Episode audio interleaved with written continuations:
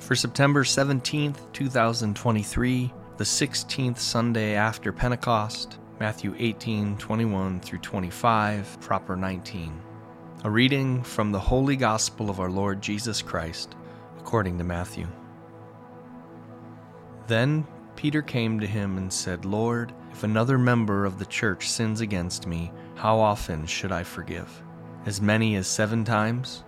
Jesus said to him, Not seven times, but I tell you, seventy seven times. For this reason, the kingdom of heaven may be compared to a king who wished to settle accounts with his slaves. When he began the reckoning, one who owed him 10,000 talents was brought to him. And as he could not pay, his lord ordered him to be sold, together with his wife and children and all his possessions, and payment to be made. So the slave fell on his knees before him, saying, Have patience with me, and I will pay you everything. And out of pity for him, the lord of that slave released him and forgave him the debt. But that same slave, as he went out, came upon one of his fellow slaves who owed him a hundred denarii. And seizing him by the throat, he said, Pay what you owe. Then his fellow slave fell down and pleaded with him, Have patience with me, and I will pay you. But he refused. Then he went and threw him into prison until he would pay the debt. When his fellow slaves saw what had happened, they were greatly distressed, and they went and reported to their Lord all that had taken place. Then the Lord summoned him and said to him, You wicked slave, I forgave you all that debt because you pleaded with me. Should you not have had mercy on your fellow slave as I had mercy on you? And in anger, his Lord handed him over to be tortured until he would pay his entire debt. So my heavenly Father will do to every one of you if you do not forgive your brother or your sister from your heart. The Gospel of the Lord.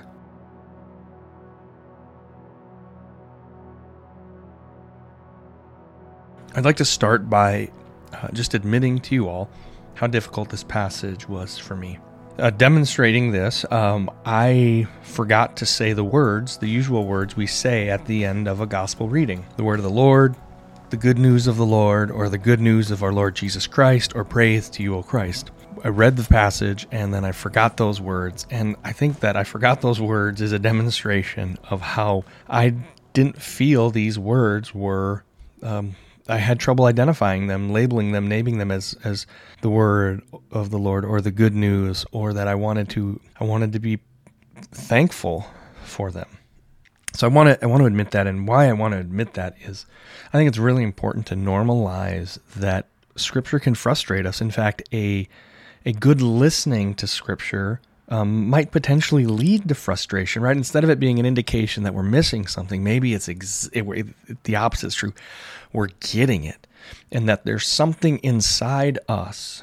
There's something that's true of us. Maybe there's a thing that we're holding on to that is keeping us from letting these good words that do good things in our heart do the good things in our heart.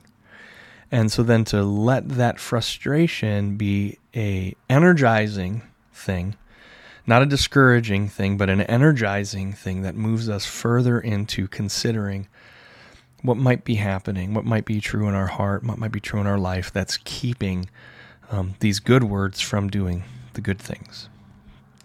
So, first, that. Second, uh, I think it's really important that we notice how seriously Jesus takes forgiveness here, right? It is a life or death situation in this parable. And, um, and, and it is so critical for us that as we follow Jesus' teaching, Jesus' way in this world, in our life, that we too take forgiveness seriously. So let's work through the text. I want to point out a few things in our reading for us, and um, and hopefully it will will open up more to us so that as we are reading, declaring, sharing these words uh, in the various ways we do that, they will um, they will have potency and power because they've become real. Um, they become real in us. So, uh, starting here at 1821. Then Peter came to him and said, Lord, if another member of the church sins against me, how often should I forgive? Now, that word there for church, right? If another member of the church sins against me, Peter's question, it's actually um, if another um, brother sins against me, how often should I forgive? The question is put in terms of, you know, of, of brother. Now, of course, this makes a ton of sense because who's um, who who are those who Peter's going to be in conflict with? Well, it's the other disciples and the apostles, of which many were uh, were men. And if we just think in terms of the twelve, um, you know, Peter getting into a tussle with James and John does not seem all that unlikely. Or Peter getting into a tussle with um, with Matthew. um, anyhow, the question here is, is is using those words, which makes sense in the context, but also what we have here, too, for us is a description of what the relationships are imagined to be like for those who are following the way of Jesus. And it's a familial connection, right? It's a brother, it's a sister, it's a sibling, it's a fraternal. There's this shared life. And as I think everyone I know knows, um, familial relationships, or origin, family of origins, originating relationships they they cut both ways. They are potent relationships. They are spaces where things are done at deep deep levels and it's deep, it's deep good and it's deep harm. And the way we're invited to be together is a there's a kindredness. And forgiveness is needed in those spaces. Um, Forgiveness is needed in familial and kindred and brotherly, sisterly, fraternal spaces. Maybe even especially in those in those spaces. I mean, we see that playing out in the entire book of Genesis. We've got um, we've got conflict between between Adam and Eve. We've got conflict immediately out of the garden between Cain and Abel. We have um, we've conflict between Abraham, Abram, Abraham, and Lot. Um, in Genesis 13, we have conflict between um, Isaac and Ishmael. We have conflict between Jacob and Esau. We have conflict between Joseph uh, and the rest of his brothers, and so on. So there is this way in which the relationships in the body of Christ are are such that they're they're kindred, they're familial, in like chosen, uh, chosen familial, chosen kindred, and we'll need to learn how to forgive each other. Um, we'll need to learn how to f- seek forgiveness from each other, to offer forgiveness, to not withhold, uh, not withhold it.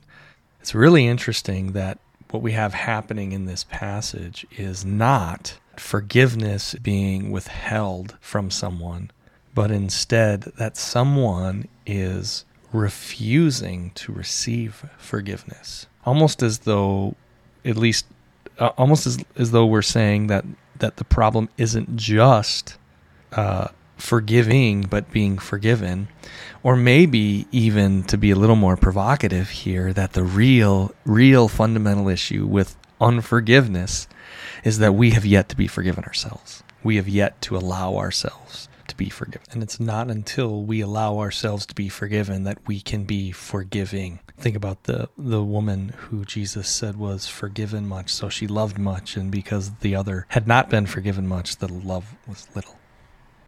So Peter's asking a question about what does it mean to um, to be forgiving and in the context of the body of Christ, and he suggests to Jesus that seven would be the appropriate number.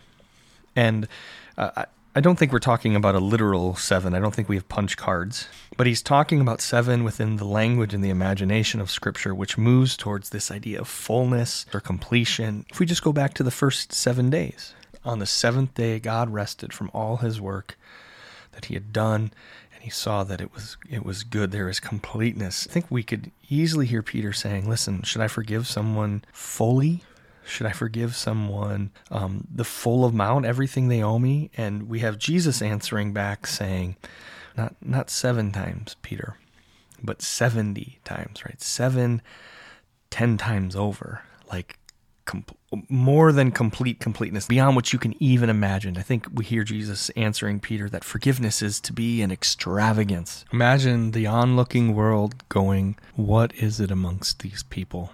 What is this good thing?" That they have together. And how do I get it? Now, there's another interesting way to look at 77 here. If we make our way over to the Gospel of Luke, uh, we go to chapter 3 and we see Luke's genealogy, we find that Jesus is the 77th generation from Adam. And so if we let Matthew and Luke kind of talk to and influence each other, the the 77 that Luke's playing with here, if we connect it to Peter's question and Jesus' response, there's a way of understanding that what Jesus is telling Peter and all of us who are listening in this moment is listen, I am here to forgive everything that has happened from the time of Adam to now. Extravagance. Peter wants to know how much is to be forgiven? More than we can imagine. Everything that's happened in the 77 generations up to this moment and everything that will follow. Christ is here to forgive all things and to release everyone everywhere from everything, every debt. All right, let's move on to the parable itself. Now, this parable is fundamentally about extravagant forgiveness and release from debts. And there's a few puzzle pieces here that make this abundantly clear. The first is to understand what the debt is between the master and the first servant. All right. And it's being, this debt is being expressed in terms of, of talents, right? So, a talent is generally understood to be what a day laborer, somebody who's working at the lowest level of, uh, of the socioeconomic place, what they would make in 15 years. One talent is 15 years working at sort of the lowest level uh, of society.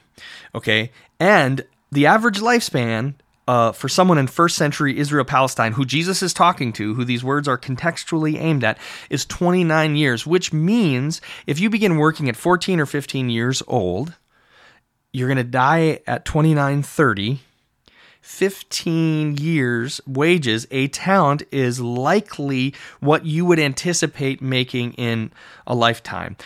A talent is the lifetime wages for the majority of the people who are listening and following Jesus around. But the servant doesn't just owe the master a lifetime of work, which perhaps the servant could find their way out of. No, instead, the servant owes the master 10,000 talents, 10,000 lifetimes of work. The debt is absurd, impossible. There's no way this servant who says, "Listen, let please be patient with me and I'll pay you back." There's no way he can make good on this promise. Now to put this into modern terms, what the numbers would look like for us, a talent would be 1 million $350,000. Now, how do I get that? Somebody working at an incredibly low wage of $30,000 a year for 45 years, right? We consider that to be a lifetime of work, could expect to make a million three hundred and fifty thousand. That would be their total earning. That would be what they could make in a lifetime. All right. So that's one talent. So 10,000 talents is $13 billion, $500 million. Owing or forgiving 10,000 talents $13 billion, $500 million is beyond imagining for almost any human being. Owing that and forgiving that, that's absurd. That's an absurd amount of money. That's an imaginary uh, uh, amount of money. And this parable moves beyond the absurd into the grotesque, which I think is part of what Jesus is messaging here. To forgive is to engage in an action that might feel or seem or be absurd. And as absurd as forgiveness might seem, it is our only way. There is no possible way to square the debts between us all. All right, now moving further into this, the absurdity surrounding this parable. Some people want, some people read hell and eternal conscious torment here. And I would just offer we pause for a moment and consider how monstrous the idea is of handing someone over to be tortured until they pay back their entire debt. First of all, how do you pay back a debt if you've been turned over to, to be tortured? Is it a some sort of like work release program where you're tortured for eight hours a day, then you get eight hours to work, then you get eight hours to sleep, and you do that over the course of ten thousand lifetimes, and hopefully you've earned it all back?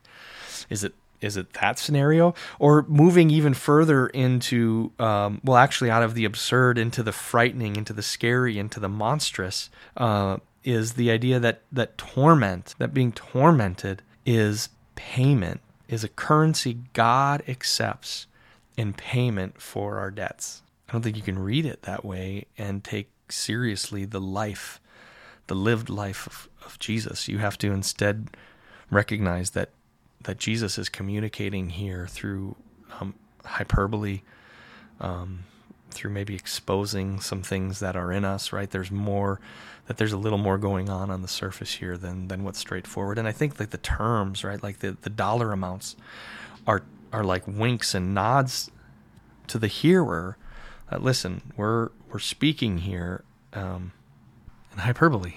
Now, we're, I think we start to sink into the emotion of this text, to the difficulty of this text, is what happens in and around this first servant after he's been forgiven, but while being unwilling, and particularly the, the disparity between them. The first servant owed an absurd amount of money and was released from his debt 10,000 lifetimes. The second servant owes a hundred denarii, which is about a hundred days of work. So not even a year, right? So it's one year against 10,000 lifetimes. And the question has to be, and the question I can't escape is how is somebody forgiven such a great debt and unchanged?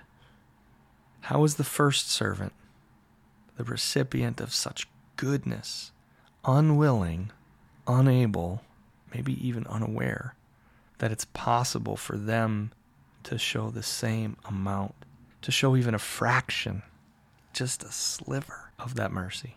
Now, if we look really close at what happens between the master and the first servant, I think we get a clue here. And let's be clear we're talking about the master and the first servant, we're talking about God, and we're talking about humanity.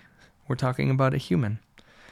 We're talking about what can can exist, could exist, does exist between us and, and the divine.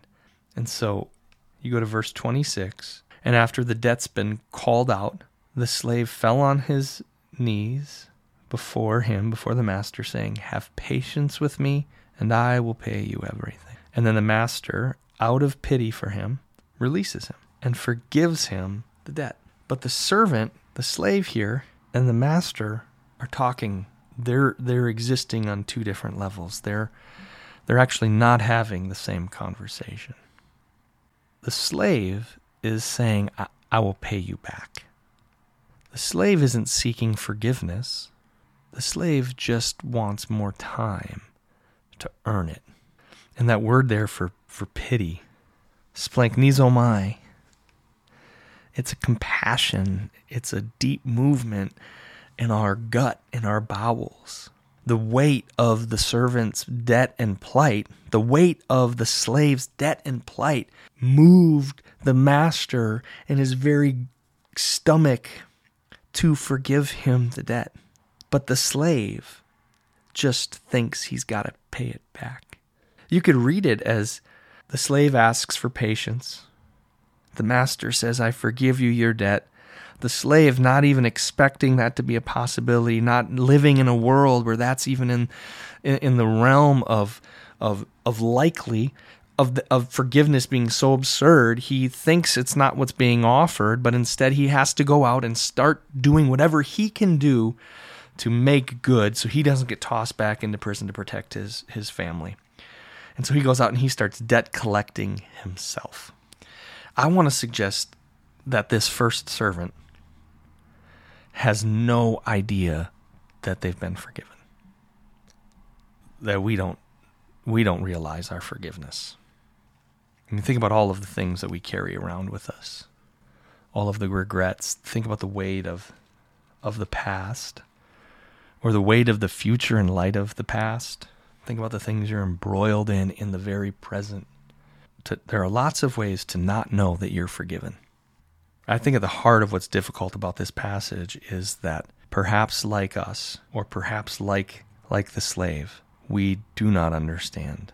We have not received, we've not made room for that we've been released from our debts. Maybe what we have here, that maybe this parable is moving us towards same thing Jesus is talking about in John 15, 15. No longer do I call you servants, for servants do not understand what their master is doing. Well, what's just happened in Matthew? Right in the lead up to this moment, we have Jesus, um, we have Peter making this declaration that Jesus is the Christ. We have Jesus revealing that the Christ is the suffering servant who will carry the debts, will move into the brokenness, who will uh, bring forgiveness. Jesus saying that, that those who follow him must be like him, so must take up their cross we have them starting to get in on it, and here we have Jesus starting to transition them from understanding themselves as servants or slaves to friends or to, to serving friends um, or to f- or to friends who bind themselves into the one who made them in in lives of loving obedience to the way of love. Or Paul talks about it in Romans 8 how that the spirit we receive is not a spirit of slavery but of an adoption crying not master but abba father. Or if we go to Luke 15 we see the son who was lost who who had wandered far and squandered his life hoping to come home only as a servant hoping for a life of, of service and nothing more, and upon just beginning to return home, finds himself wrapped up in the, the loving arms. And we get right down to what's happening in this parable, and I think what's fundamentally problematic about it is the first servant, the first slave, and our inability to be people who are forgiven, to be people who are yet unwilling to move from lives of just obedience to commands and to be people who are friends and friendly and collaborative and with God. What, right? What if this moment is about Jesus bringing them forward deeper into the mystery of God, the gospel that that God wants you to be with and near because God loves and is with and is near you. What if this moment is about Jesus bringing all of us forward, deeper into the mystery of God, the gospel, the good news that God loves you, wants to be with you, wants to be near you, is with you, is near you, and, and the accounts are being settled. Are you ready? Are you ready to let your debts be forgiven and to move forward out of an indebted life? To move forward out of trying to exact what you need from the others that are around you who owe you just such pittances? Just a small fraction of the debt that you've owed elsewhere that you've been forgiven.